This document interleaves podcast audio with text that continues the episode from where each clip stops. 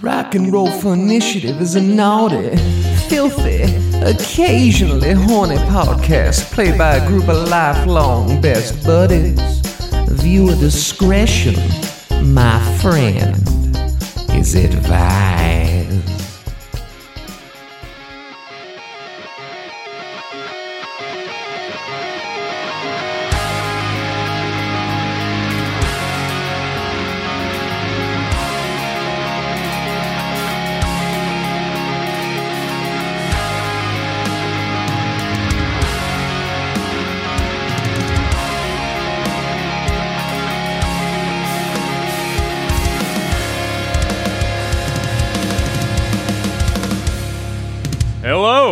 Thanks for tuning in to Rock and Roll for Initiative, a Dungeons and Dragons podcast where our weekend warrior band members get swept up in a world of blades, beasts, and rock and roll. Four episodes in, thank you guys for listening and taking this journey with us.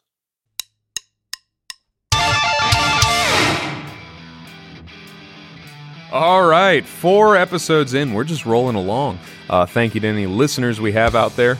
We appreciate you, all of you. It means a lot.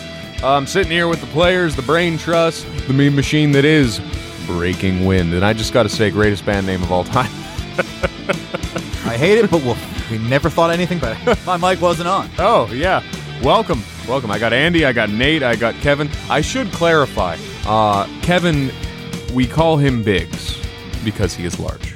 So if you ever hear Biggs, we're referring to the beauty that is Kevin. That's me. All right, let's get going. I'm Andy. I play grouchy old bassist Benedict McIntyre, all around musician and just cool guy. Benedict McIntyre's favorite chain restaurant is actually Bahama Breeze, believe it or not. Absolutely, every time it goes, best experience in the world. Doesn't know why, doesn't care why. Best Those beef experience patties, man. And uh, his fun fact today is he actually once worked as a carpenter for a few years. Did he like it? No, that's why he moved on. Oh, okay, that's fair. That's fair. Uh, I am Nathan, and I play George Georgesons, the band's drunken accordion slash synth player. um, the fun fact about George is that uh, twice a week he goes uh, for a mani pedi. and uh, his favorite chain restaurant is very basic. It's Olive Garden. I mean, hey, listen, breadsticks. It's soup. it- yep. I will literally go to Olive Garden just for soup salad breadstick. I, I'd go to Olive Garden anytime. I have done some disgusting shit for their chicken nuggets. no lie, where's the closest Olive Garden? All right. Hi, I'm Kevin. I am Biggs. I am both. And I play Gil Albright, number one shining star, uh, front man of the group. And fun fact about Gil is that he buys underwear at least three times a month because he keeps losing it. He just doesn't know where it's going. It just keeps disappearing. That's better than just he doesn't want to wash. Yeah, yeah, yeah. He just doesn't know where it's going. I think this ties into so he, he buys new underwear each month. He he didn't wash his hair because he never learned to close his eyes. like No, no, he still washes his hair. Yeah, He we're we're like getting it. to learn that Gil is just a, a dirty person. I, I am just I am learning so much with so little. Personal hygiene is terrible for a stripper. Even. He's not a stripper. He just teaches pole dancing. He teaches the strippers. Gil's Gil's favorite chain restaurant is Raising Cane's. Just loves that chicken. What the fuck is raising? It's Cane's? it's in Ohio. I've heard it's really good. It's a chicken place. Yeah, Uh, yeah, yeah. Uh, If we haven't said before, we're a, we're a bunch of Western Pennsylvania boys. So, Uh, actually, we are in the North Pole. Oh, uh, yeah. None of us exist where ghosts do not find us. I'm Zach. I play Crawford Mawson, the band's lead guitar player and country cockbag. Fun fact about Crawford Mawson is his political view is your political view. Like, like he changes it depending on who he's person to person. to. Yep. Okay. He never he can never argue about politics because he always agrees. He, he swaps that mask like it's a fucking. Yep. Howard Dean, baby. and to piggyback off of off of you, he uh, his favorite restaurant chain is Bojangles for that chicken. get You that gotta chicken. love that chicken, baby. Oh, Bojangles, baby. And uh, I am Roger. I am the the tour master for our motley band of heroes. What do you say, guys? You ready to get started? Abso-freaking-lutely. Ready to rack. All right, guys. Well, then let's do this. This is episode four Stone Crazy.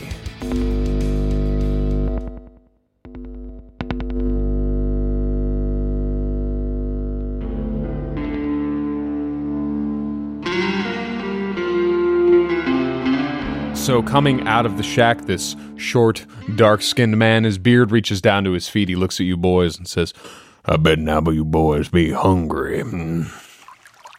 Quite, but also very confused. He glances over all of you with a, a steely, hard gaze. This guy looks old and weathered. Very, very. He, he knows a thing or two about a thing or two. He's seen some stuff. And with each step, you can almost hear like the creaking noise his bones are most certainly making as he waddles between the four of you. He gets in between the four of you and with a wave of his hand slowly motions, Well, come on in, boys. I've been making some breakfast. Well, one second, sir. Uh, George, would you like your clothes back? Uh, yes, I. You know, uh, with how small this man is, my penis is like directly in his face. I ain't nothing but a thing, boys. He's cooking sausage. George puts on his tidy whities and his suit coat. He, he, he takes a look at, at George's penis. He's intimidated. Okay, uh, looking at uh, George's hammer, you you worry for a brief moment that your friends might really know what you're doing. Oh my god. Benedict definitely notices, but does not judge. This guy seems pretty inviting. Yeah.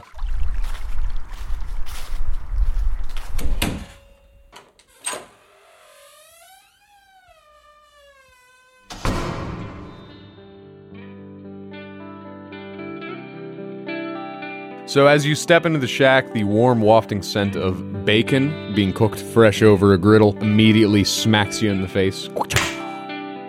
This shack is very small. As you walk in, you can see right away that it's about the size of, you know, like a studio apartment at best. We're looking at a makeshift table in the center, a very low to the ground table, uh, suited for this individual. You see that there is a, a fire pit uh, with some irons over it for cooking. You can see the bacon sizzling on the irons. There is a water pump in the corner uh, that is still dripping, looks as though it might have recently been used. In the other corner, there is a bed, and right by the entrance, there is a bench built into the wall. And on that bench, there's several pieces of wood, tools, and measurement instruments. The the short man, the short old man, goes over to the fire and begins taking some of the bacon off to put onto a plate. You notice he's grabbing the bacon by hand. In fact, his hand actually graces the uh, the hot irons, but he does not seem to react. Uh, you boys come in funny times, I tell you. I look out and I see something in the air, and the next thing I know, we got some fellas coming down the way. So, uh, what brings you here to the hymnal? And he hands you each a plate of bacon. Gil takes the bacon plate, takes a bite, says, "Oh, we're uh, well, we we got separated from our friends, and uh, we followed the train tracks to here. Do do you know anything about those?" He uh he takes a drink from his uh, little clay cup. You can see the whatever liquid he's drinking, you know, dripping down his beard. He actually grabs his beard to pat his lips. Those tracks haven't been run around here in quite some time. I fancied myself a steaming back in the day, but uh, these old bones ain't what they used to be. He uh, looks around at each of you and he definitely notices that you're all looking at him in a sort of quizzical way. Uh, you've never seen an individual, it's not just his size, but his build in general doesn't seem quite normal. You, you boys ain't from around here, are you? Well, it depends. Uh, wh- where is here? As I said, you, the, the, this is the hymnal. The hymnal. The hymnal. I'm sorry. I, I I'm sorry. I can't genuinely understand over your accent. The hymnal. Thank you. Oh, you boys, you boys really have no idea what I'm saying, do you? Not at all. No. No. Then let, let's do this another way. I, I, how about I get this fire going. I can see this one. He points over to George. I can see this one is soaked from taking himself a little bath in my waterfall. No judgment. I was doing that about 20 minutes ago. Sorry. Why don't you warm yourselves by the fire, fill your bellies, and then we can talk? How about that? Sounds good. If you don't mind me, I'm gonna step outside, gather a few things that I'm gonna be needing.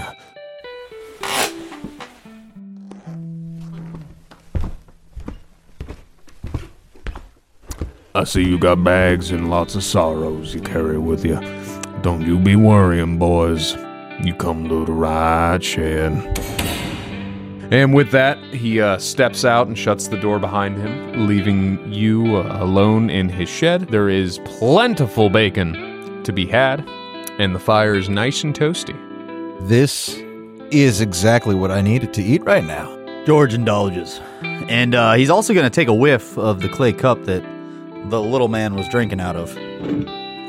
Uh, as you take a whiff of it, it, it, it smells grainy. You, you recognize this to be a malt alcohol of some sort, a grained alcohol of some sort. However, there's no familiarity to it beyond that. Uh, I drink the cup.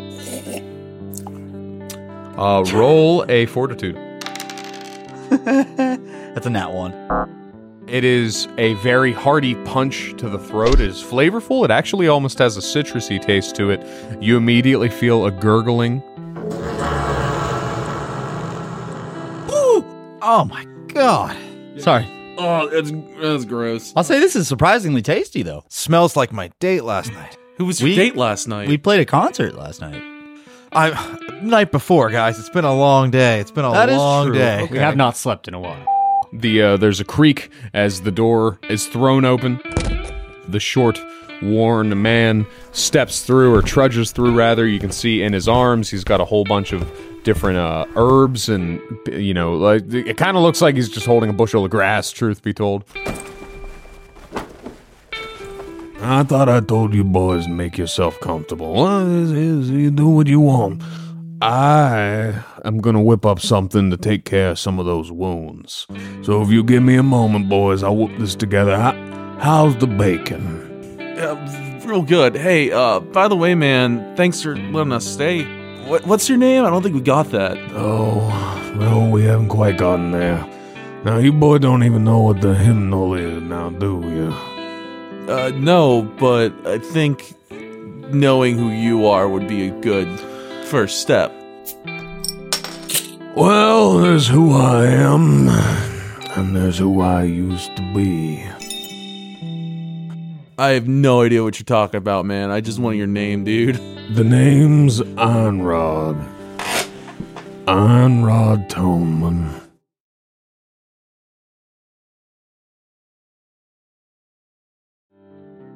Iron Rod Toneman. That's correct. Sweet. I fancied myself a steam man, hell, even fancied myself a blues man back in the day, but nobody got respect for the old ways anymore. Sorry to hear that. Uh, the name's Gil Albright, by the way. Gil, pleasure to meet you. He uh, shakes your hand, and you are surprised by the immense strength behind the grip. Roll a strength. In fact, everyone roll a strength. He, he in emotion, he gives you, he gives each of you a, a, a firm handshake. Gil got a 20, not a nat 20, but a 20. Crawford also got a 20, but not a nat. Uh, George got himself a 17. Nine for Benedict. All of you are surprised by the amount of strength coming from the sinews of this man's thin arm. Benedict, you realize when he removes his hand and you see the indentation into your hand that, you know, that early, well, I guess it's not early in your case, but arthritis might quickly be approaching. nice to meet you, boys. Heinrod man at your at your disposal. So lay out your woes, uh, take a rest, have some food. I see you carry yourself some instruments. Do you fancy yourself, if you don't mind me asking, do you fancy yourselves music men? Well, I certainly know my way around a guitar. Oh yeah, yeah, yeah, yeah. We're a uh, we're a band actually. A band, you say? What? wh- Whereabouts you from, boys? You ever heard of Gary, Indiana? No, I can say in all my, my travels all over the hills and dales, I've never heard of a settlement called Gary, Indiana. Well, that's probably for the best, honestly. What, uh, but, but uh, what, what, what's the name of your band, boys? Maybe I've heard of you in, in, the, in the recordings. Our band's name? Breaking Wind. We sound much better than a fart. What do you mean? Nothing. Yeah. He, he quizzically turns his head a bit. Breaking wind. Are you sure? Yeah, absolutely. Not at all. No. You know, Gil, we hate to break your heart here. Um, we all hate the band name. Hmm. You- we, do, do we blow his innocence here, boys? Yeah. If you're gonna be doing any of that, make sure you wash your hands after. Jesus. With a gimme motion with his hand, he looks over towards Crawmaw. Give me that guitar, boy. Crawford hands him his, uh, his guitar and a business card. He doesn't even realize you slipped it into his palm. Good, good. Ironrod Toneman looks over the mangled instrument. It is a sad day when true beauty is destroyed, boys. You know, I could probably fix these up for you. I wouldn't mind to give me something to do. Back in the day, He motions over to the bench near the entrance. I was a bit of a tinkerer myself. Said I was a blues man, so I know I know a thing or two about an instrument. I'd be happy to fix them up for you boys. We really appreciate that. Yeah, that'd be great. Absolutely. But there's something I'm gonna ask for in return. And it's no more difficult than a simple trip out to a shed.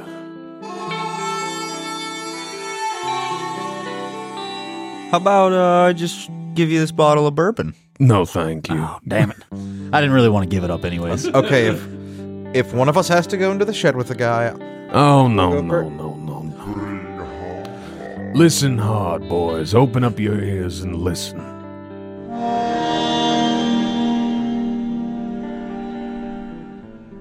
As an old friend of mine, my mouth harp, seeing you all has inspired me.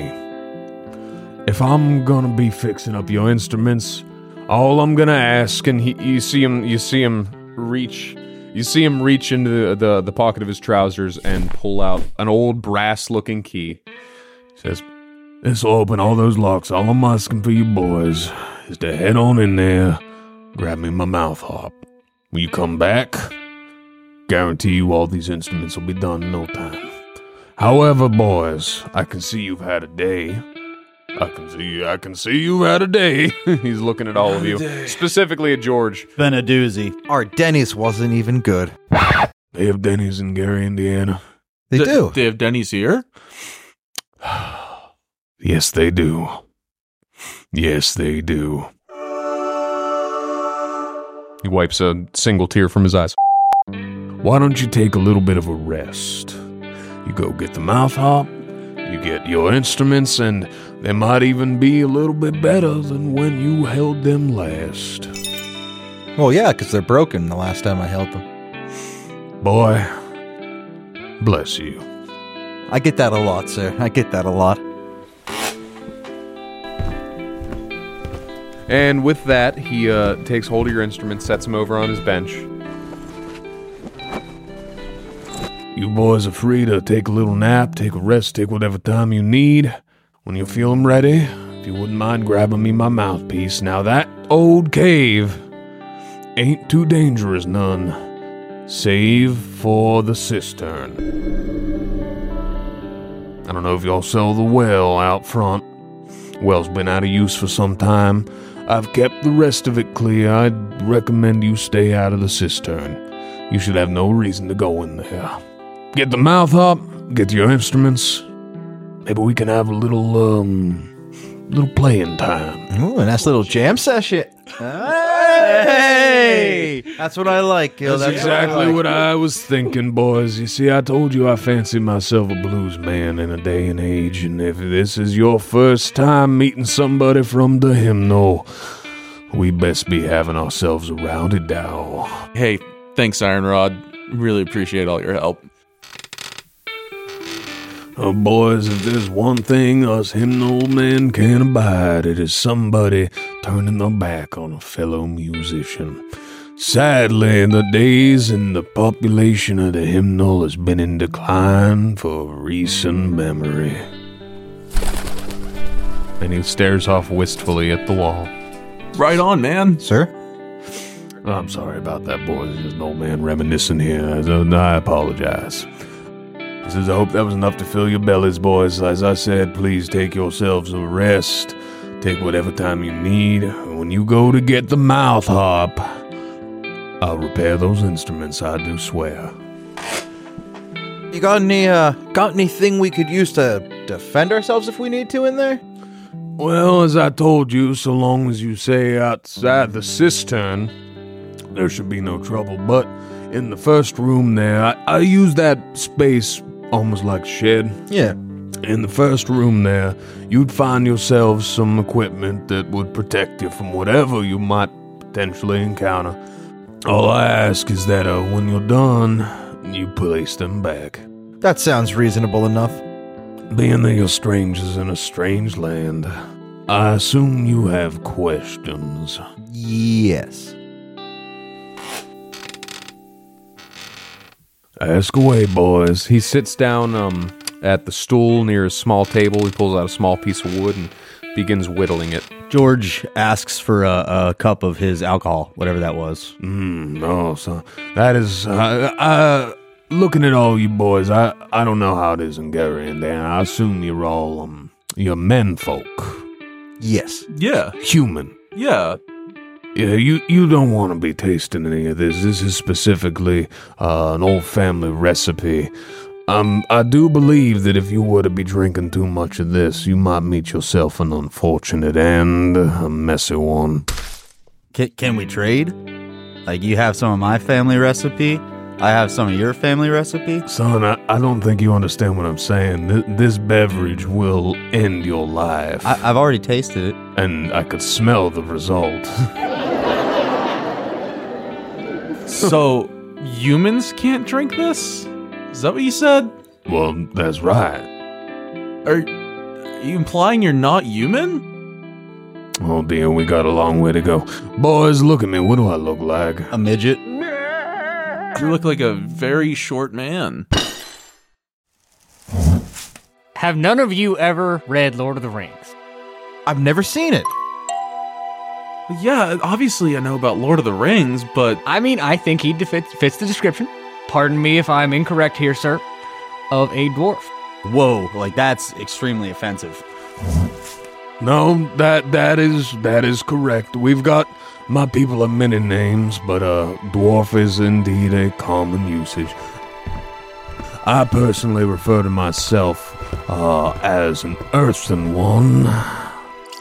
It's an old, old title. But yes, uh I suppose to the untrained eye, or to you fellas, a dwarf, calling me a dwarf would do. I am Ironrod Tone Man, the dwarf.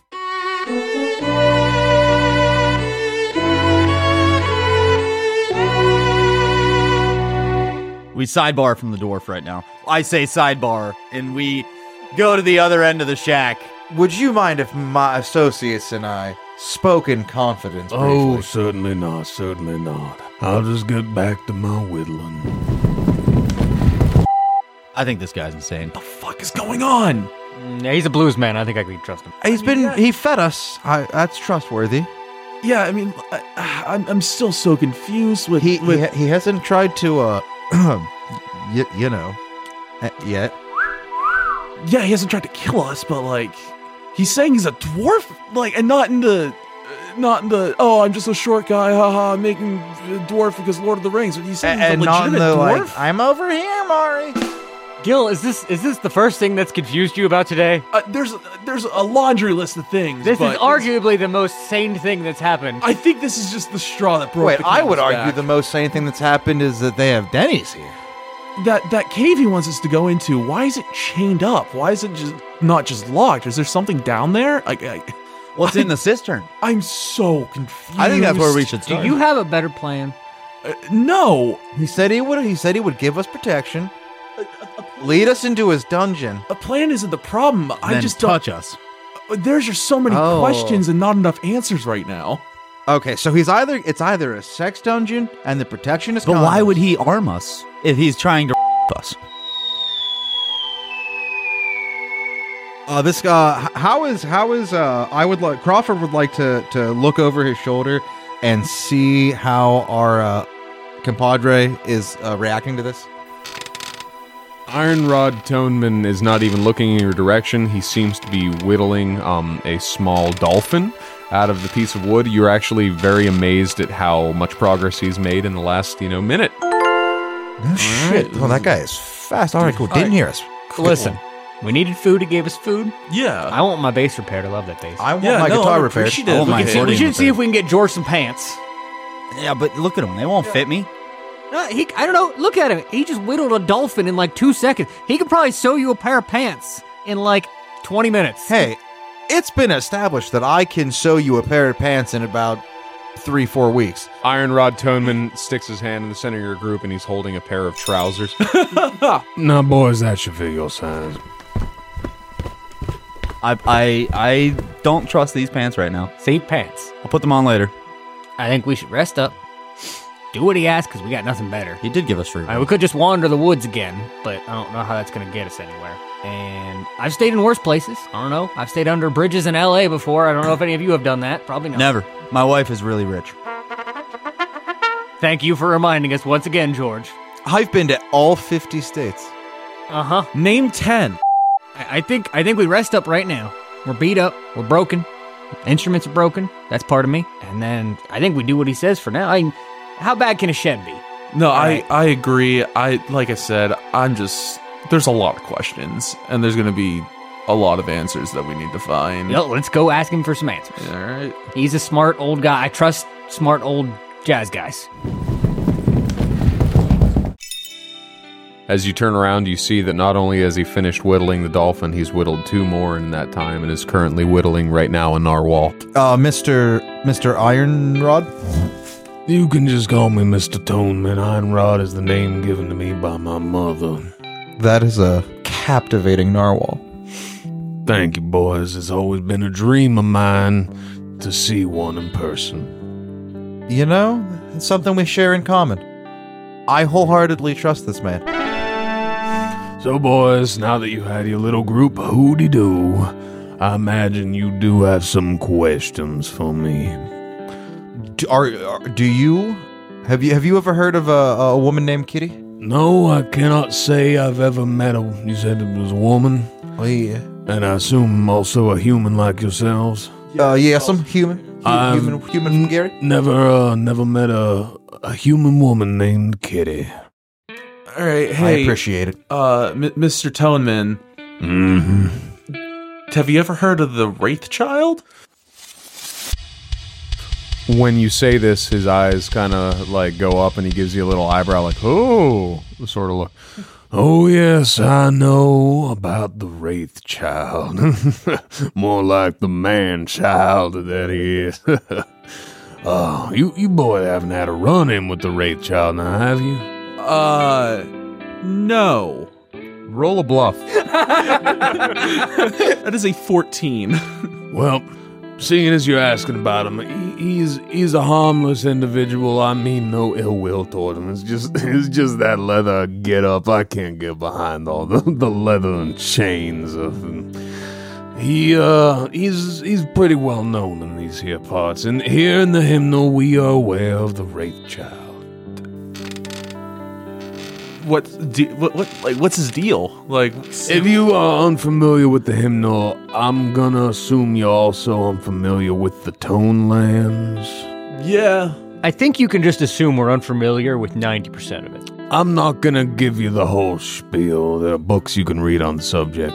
I don't know. Well, I know whence you came as Gary, Indiana. I don't know exactly where Gary, Indiana is located, but you boys have found yourself smack dab in the middle of the hymnal.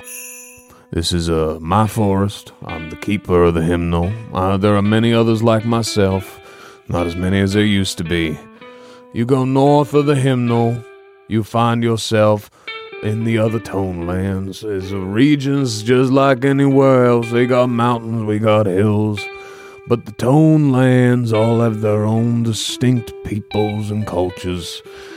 And they've drifted away from what we strove for years ago here in the hymnal.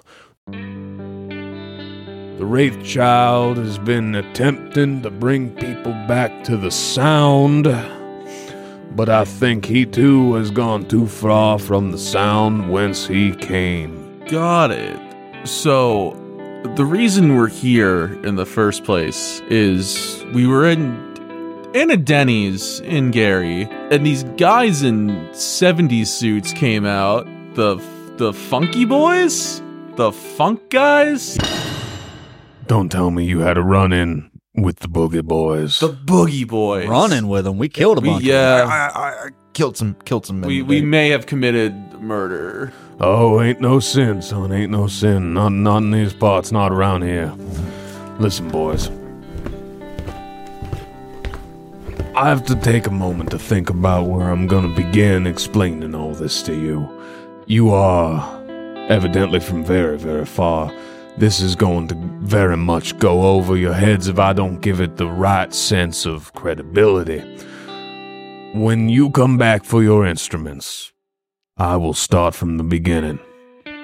How's that? that sounds good to me. Yeah, well, And I heard you talking over there. I'm not going to lead you into my cliff face to do unspeakable things to your bottoms or bodily functions. That is not on the Tone Man's agenda. Well, at least we can scratch that off the list. Yeah, like trustworthy guy. You guys, if you guys trust him, if Benedict trusts him, I think we're in the clear. To be honest, Benedict's our moral guide. All right. Well, Mr. Toman, it sounds like we have a plan. Then we'll uh, take a rest. Very good.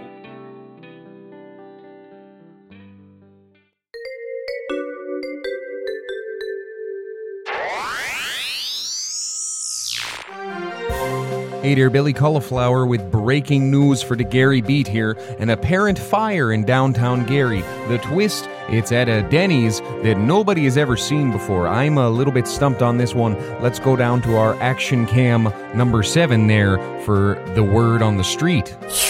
Thank you, Billy.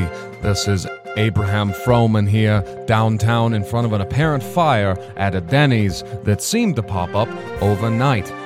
Authorities are attempting to combat the blaze. As far, these efforts have been unsuccessful. Uh, word on the street here is that confusion and panic have set in.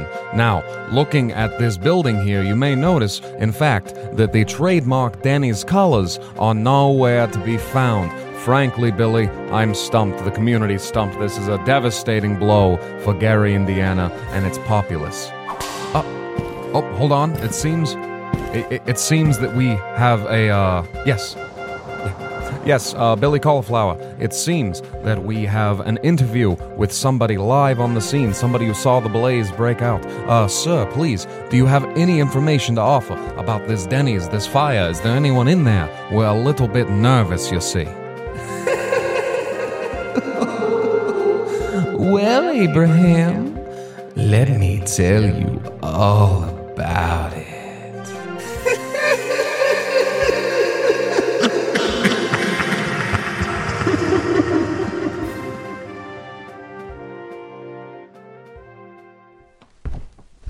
There ain't much to explore. As I said, I use it more like a shed.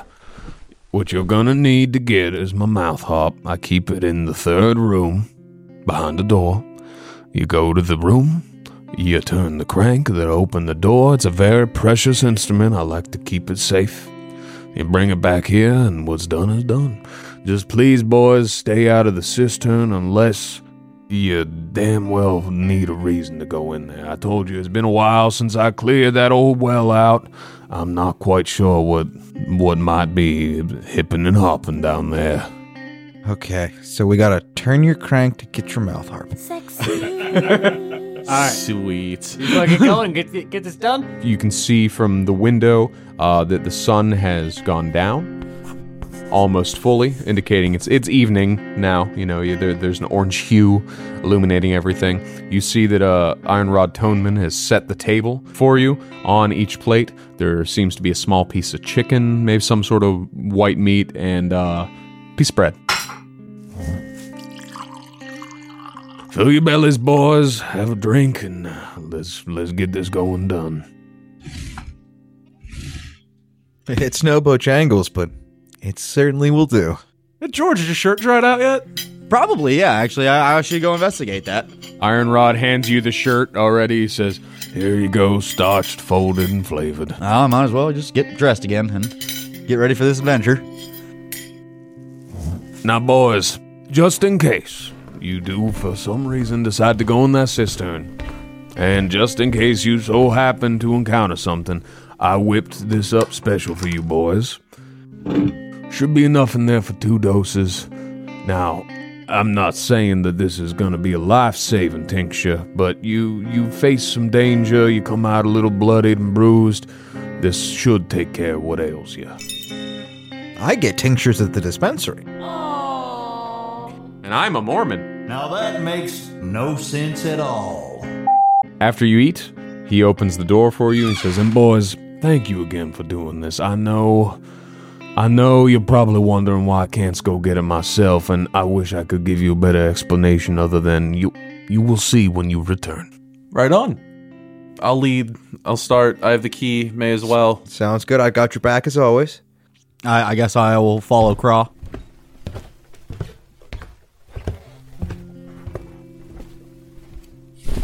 Son, I can tell something ails you, so I just want you to know that your chicken had a little extra flavor in it, if you know what I mean. Semen. God damn it, son, I put a little bit of my drink in there to- so that you don't have to face yourself with the terrifying realization of being sober. He really understands you. Okay, so you guys uh, step out into his little clearing um, with the amber rays of sunlight creeping through uh, the canopy. It's pretty. It's pretty p- peaceful, pretty serene. He waddles over to the edge of his shed where you can see a large iron crank wheel. He slaps the wheel, and the waterfall drips to a stop. Uh, there's a little little uh, dam I built up there on the cliff face a couple years back. I got tired of going into my shed and coming out back a sopping mess every time. Like I said, boys, you get the mouth hop and do take care. Can do. All right, let's roll. Gil uh, walks up to the door, takes the key off his, his carabiner, and uh, unlocks. The iron door is yours to open.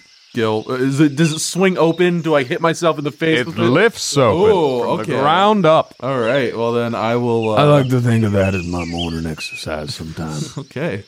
Gil uh, lifts up the door. Roll a strength. Is a nine? Gil gets over and he puts his fingers on the. There are two small handles on the bottom, and you can't get this off Just the ground. It's too wet. I keep. No, no, no, no. It's too heavy. I go help him. All right, see if you can support him. Uh, it's uh, 20, not a nat, though. You are able to lift it about three feet up with the two of you. I apologize, boys. I I, I forget that you, you are humans. Uh, I built this door, and it, like myself, is you know quite sturdy. Uh, he reaches down with one hand and lifts it up like somebody lifts a blind. I'll tell you what, boys. I'm gonna go work on the instruments now. When I let go of this, it's gonna it's gonna shut. When you get my mouth up, you just blare a note, and I'll know to come open it. You can try open it yourselves. You you two did a pretty fine job there, but you might you might just want to signal for me. All right, boys.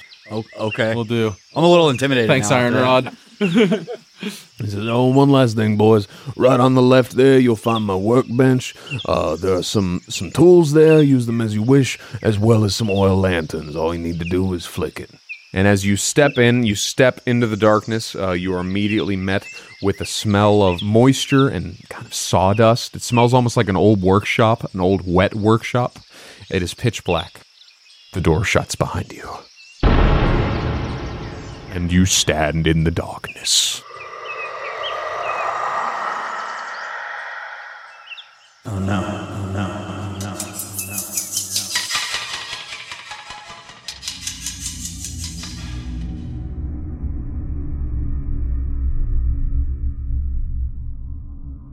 Gil pulls out his phone, turns on the flashlight. As you turn on your flashlight, you get a sense of the room. This room is longer than it is wide. Widthwise, we're looking at a room that's maybe 20, 30 feet, nothing too wide. Lengthwise, it, it seems to go back into the cliff probably a good 60 feet. But what stands out before you even see the tools is there are five statues lined up in this room three on the left side, two on the right side. And to your left is indeed the tool bench. There are four oil lanterns sitting on the tool bench, as well as a bevy of tools. We're talking hatchets, pitchfork, and a knife. Gil's gonna grab the pitchfork and one of the oil lamps and then uh, go check out the statues. Do you turn the oil lamp on? Yes. All right, with a one click, it quickly lights up, illuminating the room pretty well. This is a this is a bright lamp. This almost looks like a miner's lamp. Georgie's picking up a hatchet, and uh, also he's going to take his little lantern. I'd love to be a hatchet man, so I think I'll take uh take one of those. Uh, yeah, Benedict will take the knife, you know, attach it to his belt and take an old lantern. So with the four of these, this room, you know, the darkness is illuminated. Other than the statues, you can see at the far end of the room, the furthest end of the room, there is a door, a wooden door. There is also in the on the left wall, past the last statue, there is an iron door. And George George wants to go uh, scope out these statues. So I'm going to roll a perception on these. It's a 10 on mine. Yeah, all of you go ahead. Eleven. Seven for Gil. Ah, 12 for Benedict. These uh, these statues are made of cast bronze. They're they're very solid. They look old. They're a little worn. Uh, you know, moisture has damaged them over time. But you're able to make out the plaques at the base of each. The first plaque, first statue on the left reads Lead Belly. The second statue on the left reads Son House. The third statue on the left reads Muddy Waters. First statue on the right reads Bessie Smith. And the last statue on the right, at the furthest end, reads Robert Johnson. So are all of these names then? Legends. Legendary blues musicians. Well, how about you and Craw explain it to the rest of us then? I mean, there's, I don't, I don't know if there's much more to explain other than legendary. Well, the thing is, there are legendary blues musicians in in, in, our, our our world, for for lack of a better term at this point, Yeah. that have these names. Never heard of them. That does not surprise me. No, not at all. So then, how are they known here? Are these are these statues normal sized or are they dwarf sized? These statues are I, actually they're it's hard to tell because they're about eight feet tall. Can we tell the scale though? Uh, so they, they they look human. They they Okay. look uh, to you, Benedict. They they look exactly as they should. Each one also having their respective instrument, whether it's an acoustic or an electric guitar. In the case of Bessie Smith, you know she's in a singing pose. You do notice something though, Benedict. In fact, you're the only one who notices this. Robert Johnson, the furthest statue down on the right, his pose looks like he should be holding his guitar, but there's no guitar there. That one's funny though. Why doesn't Robert Johnson have an instrument? I which one? Okay, I guess that's the one. The without one the without instrument. the instrument. Yeah, I yeah, I was walking myself through The it. one without the instrument, who's also not clearly singing. For those of you who don't know, Robert Johnson is basically the granddaddy of all guitar players. That old classic story of, you know, selling your soul to the devil for blues, like blues guitar playing ability, that that's his. Well, if it's missing his guitar, maybe it's around here somewhere. I'm gonna do a perception to see if I can see a guitar anywhere, at least in this room. Uh, nat twenty. Between the two of you, look in the room high and low. And again, it's not a huge room. You do not see uh, a bronze cast guitar anywhere. Uh, you, you see like some some grained goods. You see some what look to be like different foods that might be pickling in jars. Um, you do see sawdust all over the ground, and indeed there is a workbench in between two of the statues. Um, looks like it's been used recently. Some wood's been cut on it, uh, shaped into who knows what. What you also notice is that the ceiling of this has been reinforced. So this room, uh, the walls and the floor are carved out of the stone of this cliff. Uh, the ceiling has some wooden support beams running the width and the length of it. How how big is your uh, pitchfork there? Oh, about like five, six feet. I don't know. I don't, I don't know if there's much more we can do in this room. George is gonna go check that wooden door. Gil's gonna check the iron door. The wooden door swings uh, as you press, you know, weight against it. You can tell it's on a swivel. Um, looking inside, just kind of peering inside, you see what looks to be another small room. There's already a lantern on in this room, so it is not dark. Anymore, you'd have to fully open the door. Gil, when you uh, look at the iron door, you see that there is a, a key needed. Uh, there's a very big, old looking lock preventing the door from being opened. It also swings open. Um, you also get near the iron door and you can smell wet earth and you can smell stagnant water from wherever that leads. And you hear something skitter in the distance. Guys, I think this might be the door to the cistern that he was telling us to not go into. Okay, That's well let's not go in there then. bet, yeah. All right, well let's check out this room over here that looks very inviting. I hold it open for Gil to go first. Gil uh, proudly puffs his chest out. He's like, "I'll go." He starts walking into the walking into the door. I'm behind you, brother. Stepping into the room, Gil and Craw, uh, you're immediately greeted with uh, sawdust in the nostrils. You see sawdust all over the floor here. You, you actually can't see just the straight stone of the floor because it is caked in sawdust. And that makes sense when you see at the far end of the room. And this room is about the same size, dimension wise, as the last one you're in. At the far end, uh, there is a, a pedal powered uh, wood saw for cutting large logs. There's also a table at the far end, and you can see at the far right end, there are some iron bars that look as though they're separating from another room. Guys, watch your step. There's sawdust everywhere. Don't want to fall. Don't want to set it on fire. Good point. That is a solid. I mean, yeah, that's a solid point. George is as careful as can be. Gil will check out the iron bars. Okay, I want you, Gil, to roll a reflex as you're trotting through the sawdust. Very quickly, you hear a quick ping. That's a 10. You feel a sharp surge of pain, Gil, as a bear trap underneath the sawdust comes up and clamps around your left ankle. You're going to take one damage. It- this is a rusted bear trap. Yeah. it looks as though it hasn't been used in got quite some tetanus. time. yeah, you might. oh, tetanus. Ugh. And you, you're thankful that it didn't clamp the whole way shut. Oh my God, Gil, are you all right? Y- yeah, it should be good. You're in a fucking bear trap. Uh, it, uh, these things happen.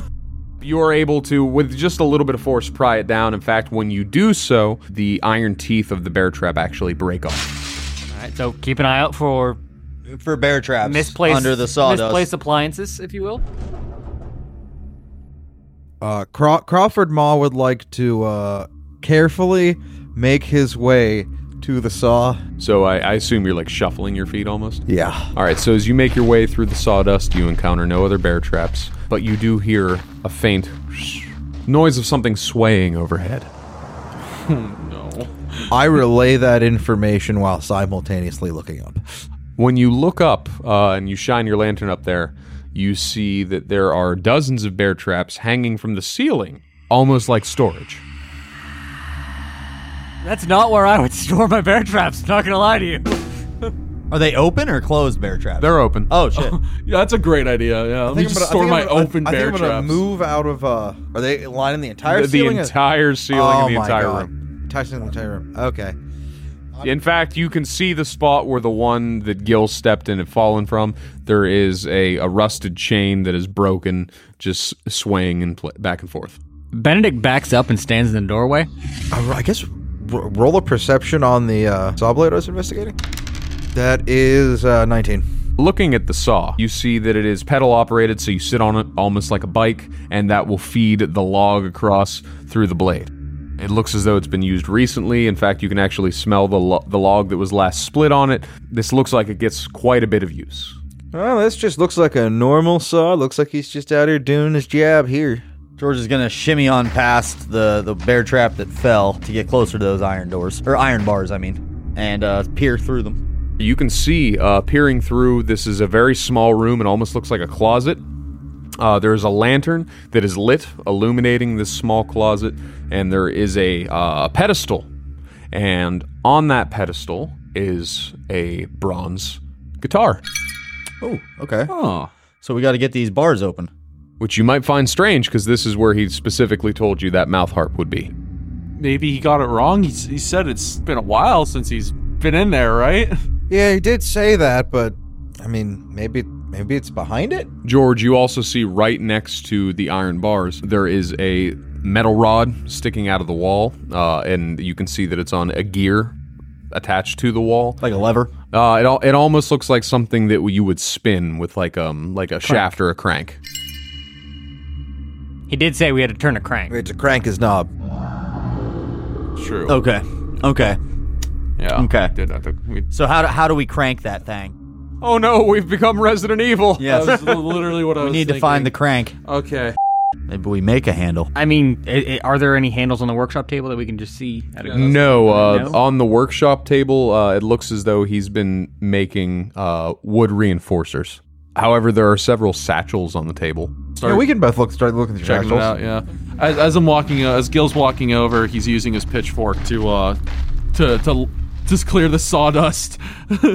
On the workshop table, there's a couple satchels filled with different ball bearings and the like. There's some woodworking tools. You do see um, a small wrought iron key hanging on the edge of the work table. Looking at the key, it's very, very old. You can tell it's very old. It's not bronze, not brass. It's it's iron, and it uh, it smells like rust, and it it also smells a little damp. Do you guys think this key might go to those to, to that door we passed earlier? More likely than More not. than yeah. likely, yes, but isn't that the place we're not supposed to go? You know what I just realized? So he said the way to get out of here is to play him a note on the mouth harp. If we don't get the mouth harp, we can't leave. Well, we can try to lift the door. I'm sure all four of us might be able to get through. Maybe. I mean, that's a possibility, but uh, I, I say we just uh, trudge on ahead, see if that key fits that door, and if it does, we continue on.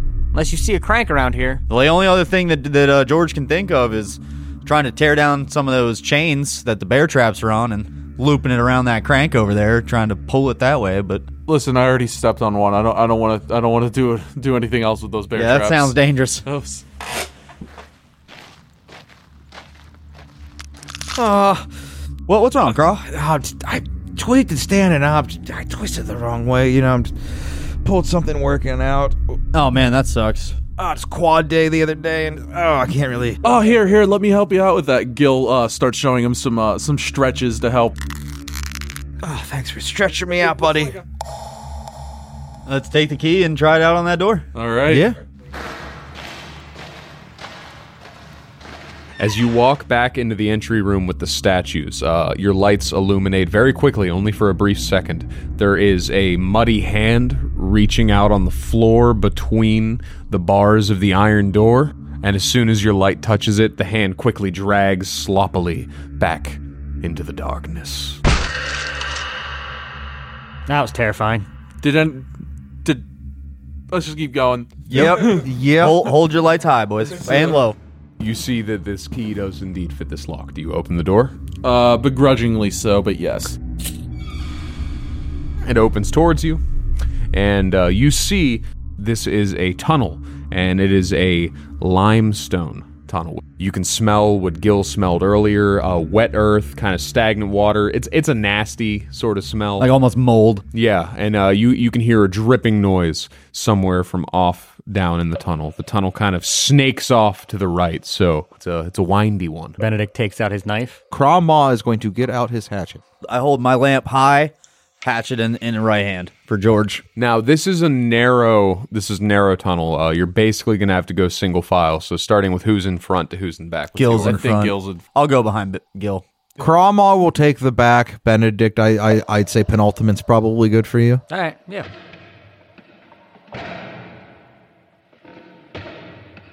You're on a downward slope as you move through the wines. Uh, it seems to almost get narrower and narrower. When it started out, you could kind of move your arms, but now, if something were to happen in here, there's no way you're swinging a weapon. It's it's, it's very it's very tight. And the further down you go, the stronger the smell of the earth and the decay gets. The dripping gets louder. After about, we'll say like five minutes really of kind of trudging through this wet tunnel, uh, you see that there is another iron door in front of you. Gil pulls out his key, tries to you know use it on the door again. When you place the key into the iron door, you turn it. It does indeed open, but it, it, it bends in your hand. Uh, the, the the metal is so worn, it, it, uh, the force of you just opening it is enough to bend it. Oh.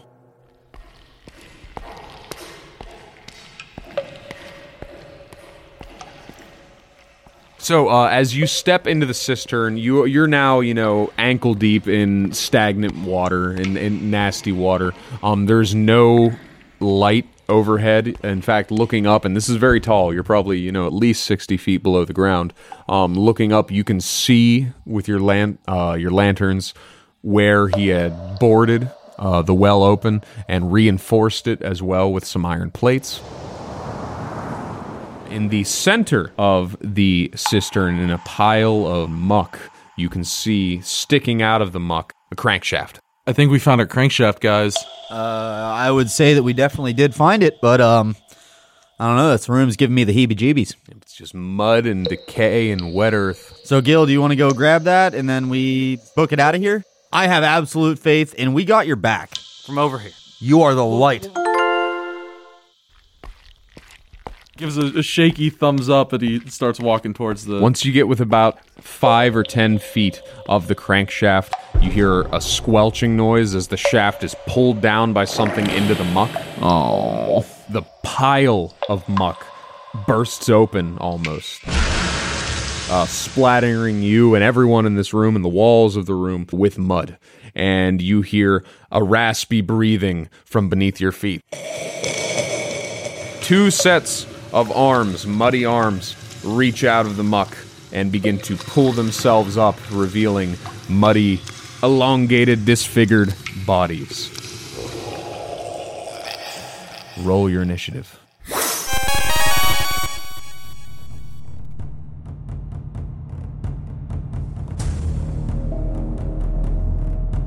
Ten. Ten. Also 10. I got a seven. Ooh, okay. Nate? Four. I don't think I've ever had a good initiative. That's my worst by far. Right? The situation is you ha- you have these mudmen pulling themselves up out of the muck of the earth. You can see that uh, where you would assume their mouths would be are rows of serrated, sharp teeth. God. These things stand at about six feet tall. Their their arms are very long, almost reaching down to their ankles, and they kind of move by slithering through the muck. Like they, they kind of lean and they just flow through the muck. One has appeared directly in front of you, Gil. The other is right by the entrance. Now, I should say that this room is a it's it's a round cistern, about 40 feet big, so you do have some maneuverability. The first one that comes up out of the muck looks directly at you, Gil, and from about 10 feet away, it stretches its arms out to try and grab towards you. What is that touch, AC? 13. So uh, he, he grips his hands onto your shoulders and pulls you directly to him. And with that, he goes to take a bite out of your soft, warm flesh. He deals four damage.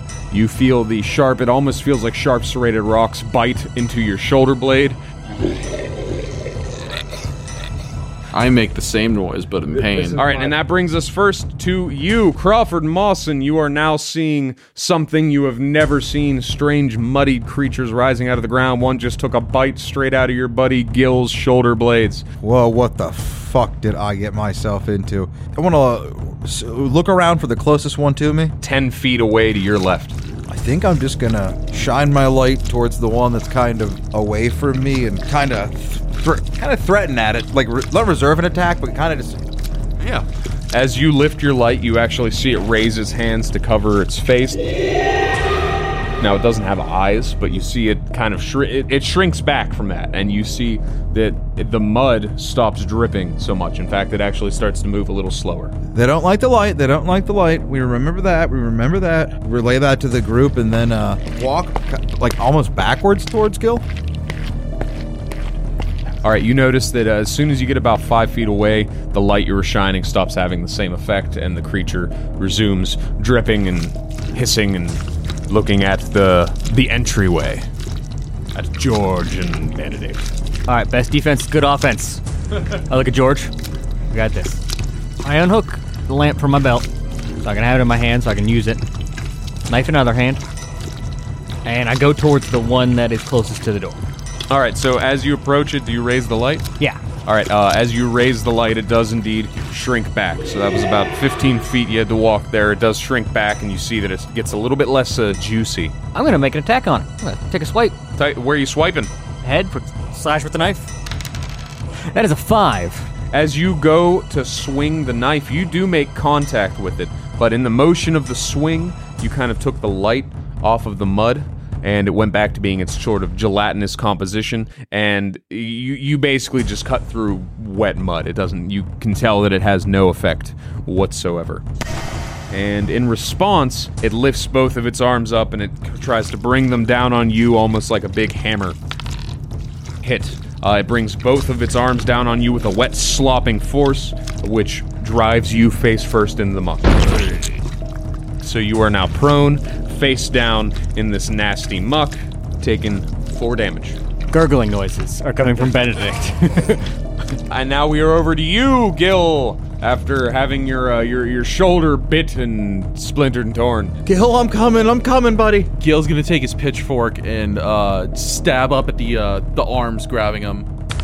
Okay, that is a 16. Okay, you make contact. Uh, so you drive the pitchfork up into the arms.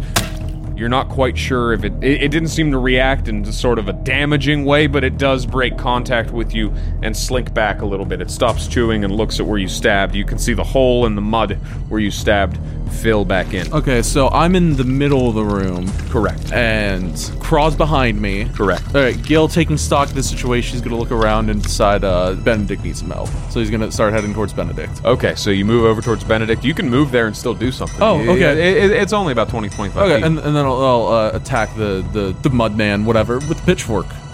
That is a 19. A 19. Okay, in that case, even without the light, as you drive it, where are you driving the pitchfork towards? gonna go straight for its torso, right for its center mass. All right, right as you get its center of mass, it actually reacts to this one.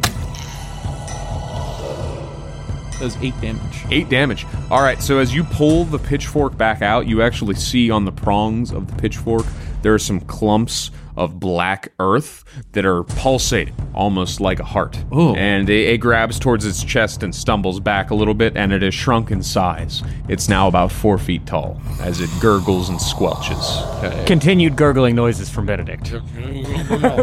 Uh, okay, so the the one that he just stabbed, is there like a hole in its chest or anything? Yeah, not a big gaping hole, but you can kind of see through. Okay, uh, George is gonna run at it and attempt to shove his lantern in the opening that he can see. Oh, okay.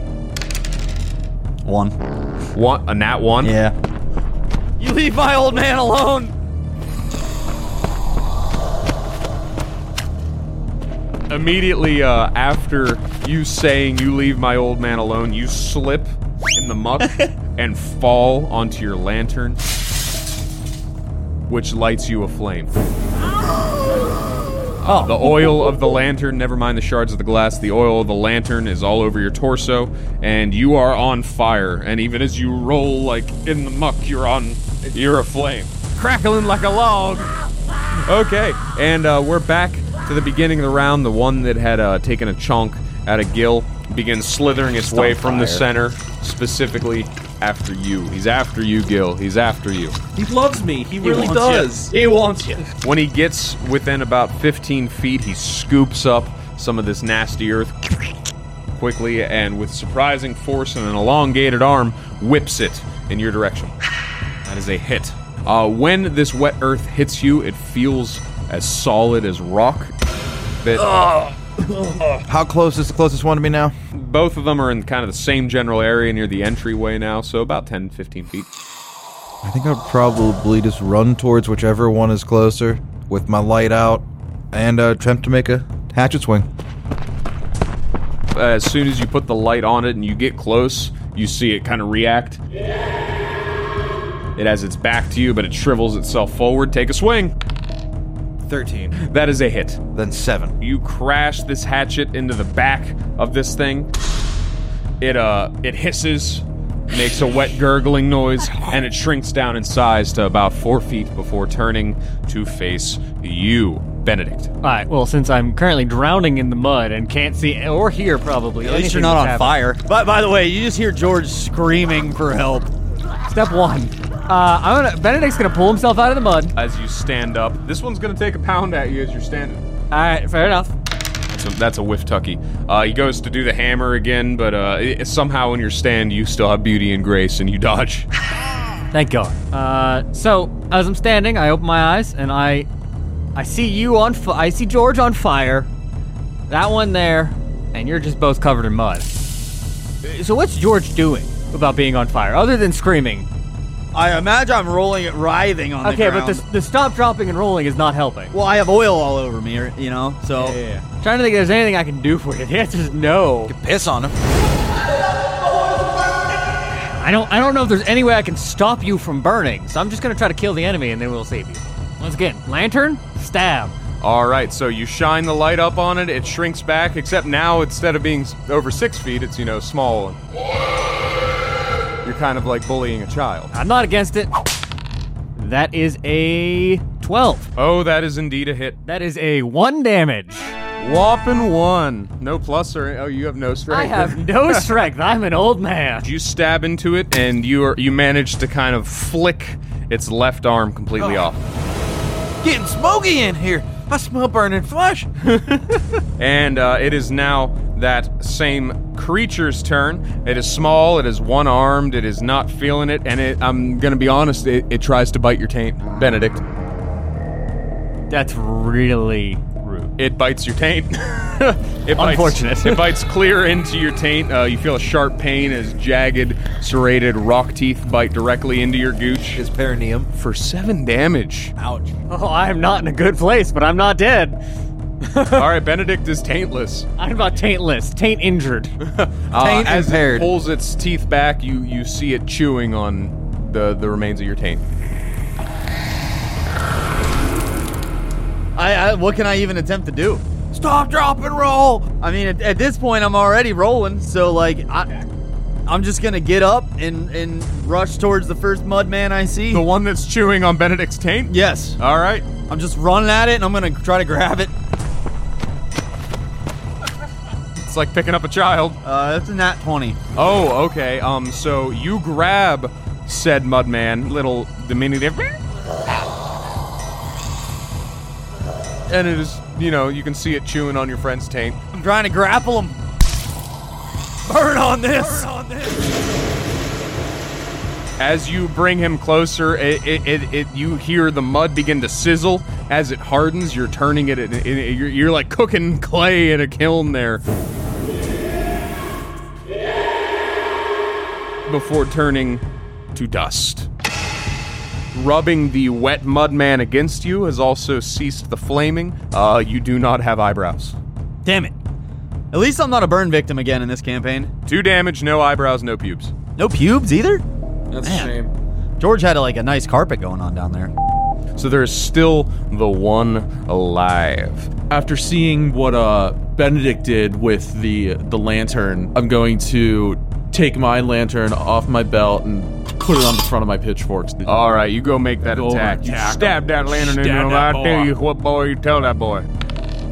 Oh, that is a nat 20. Nat 20, roll to confirm. 16. Narrate the details of his gruesome flamey death. Okay, so uh, as I uh, start running at him, pitchfork held aloft, uh, lantern on the front, as he uh, starts to harden, I just take the pitchfork, head clean off. Oh. Body crumbles to dust. I'm gonna give you a trophy for that. Cool. Uh, its head hardens but does not burst. Ooh. Get it as a trophy. Wow, fantastic.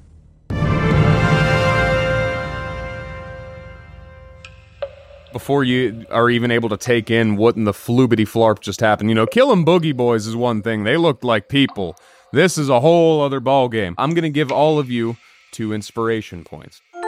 With the slaying of the last mudman, the muck that coats the bottom of this room draws back a little bit. Some of it seeps through the cracks in the stone cistern walls, and you see muddy hands, small muddy hands, reaching out all along the walls, but they're very, very small. And you can see in the center of the wet cistern the crankshaft. Well, I, I think I'm just going to grab it Run over and grab that crankshaft. And let's get and let's get the fuck out of here. Benedict starts limping back up the passageway, grumbling.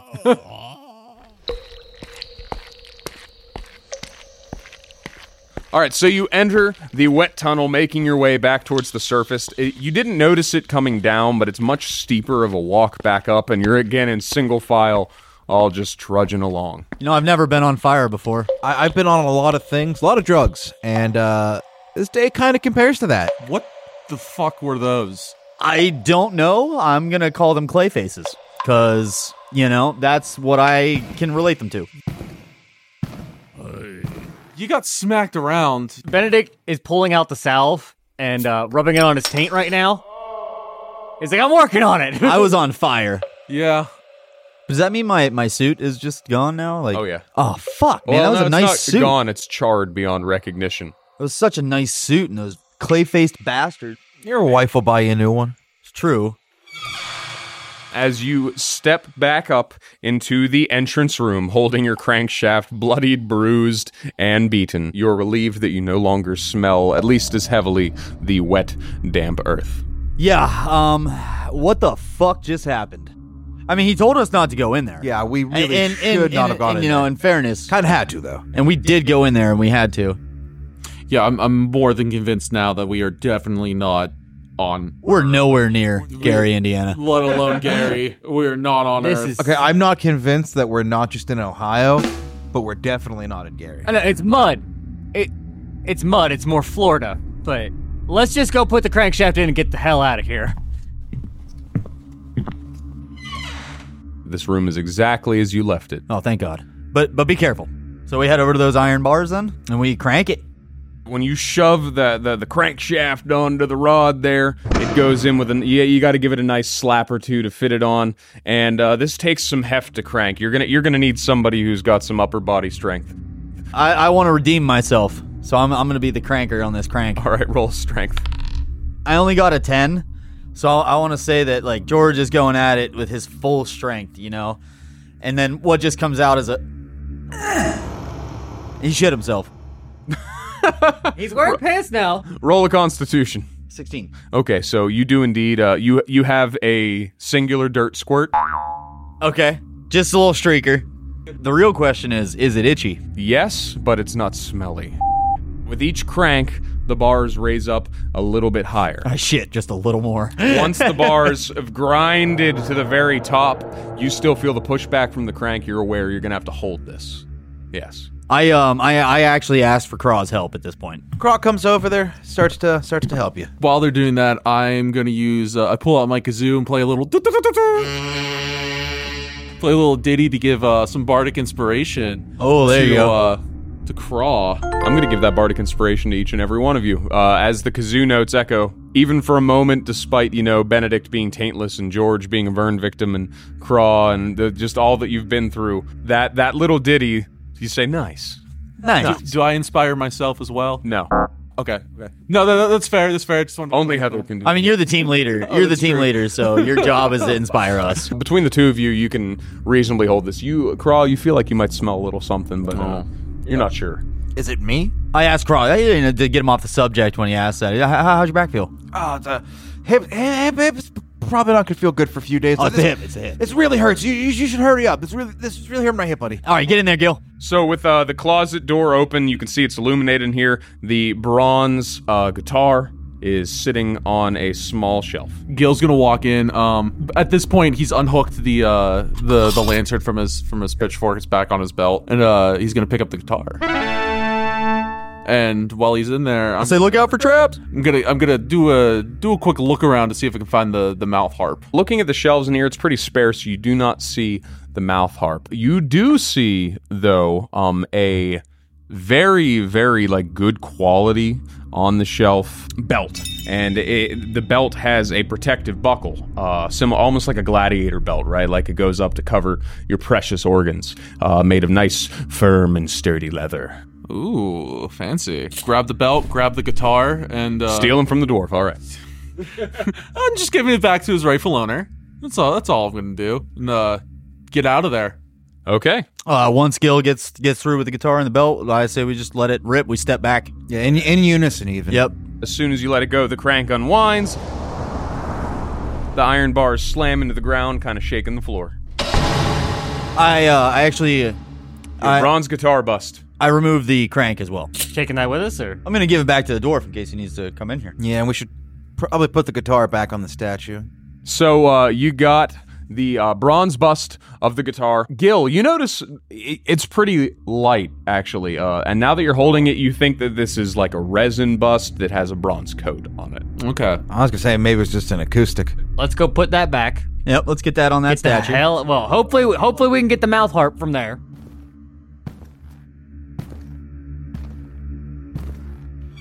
Do you place the bronze guitar in Robert Johnson's hand? No, I'm just gonna pocket it. Yeah, I put it in the put it in the statue. Uh, when you place it in the statue's hands, the statue grips its hand around the neck, Harder, Daddy. and the right hand actually makes a strumming motion. And you all Holy hear shit. the perfect A minor chord. The sound reverberates throughout this entryway. The ground shakes, and in the center of the room, three large stone panels lift up with a clicking noise and slide to the left. revealing a stone staircase leading down into the darkness. He said there was three rooms, and yet here we are on room five. well, to be fair, I think those three rooms don't count the the cistern. Yeah. We did have to go down there though. But we've only then been in two rooms. I think it's two different areas technically. You can count the iron bars as the same room. Gail, I, I, I'd say uh, I- I'd say George has been pretty burned, and and Benedict's looking pretty. Uh, well, it looks like he'll be better in a few days. We we we've been through Texas here. And I I think you and I should probably lead uh, I heading down there. we're going down with you. Gil, uh, Gil, you know, pats himself on the shoulder, winces a little bit. That's what a leader does. We all pat him on the shoulder. Down the stone steps. These steps do not go down very long, very far at all. You go down maybe about five feet, and you feel like you're in a crawl space. You can't fully stand up here. Crawl space. And in this crawl space, you can see there is a small pillow with a harmonica on it. This harmonica looks old and rusted.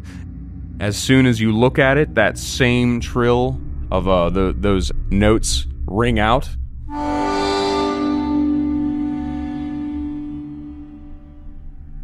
And the harmonica vibrates, and coming out of its reeds, you see five single rings pop out and land on the front of the pillow. Wait a second. That's what we were looking for. I guess. Yes, that's a mouth harp, also known as a harmonica. Huh, I was thinking the smaller one, the little. Uh, The what now? you know, I, I actually, I, I actually don't know what it's called. A Jew harp, whatever it's called. I, I genuinely don't know. Did you say a what now? A what harp? Yeah, it's a Jew harp. Interesting. Yeah.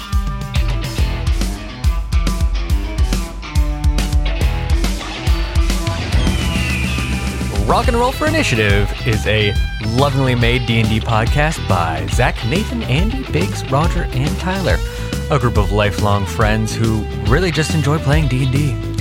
We really hope you enjoyed this episode of Rock and Roll for Initiative and invite you to check out our Patreon, Facebook, or TikTok pages for weekly updates, clips, playlists, and more. Visit our website at rr4initiative.com. That's RR, the number 4 initiative.com. Be sure to check back for new episodes every other Wednesday. We'd like to give a special shout out and a serious thank you to our newest Patreon members Grix Teague, Nath Ridge, Spooky Grook, Snow, Simp for Gooseberries, and Frost.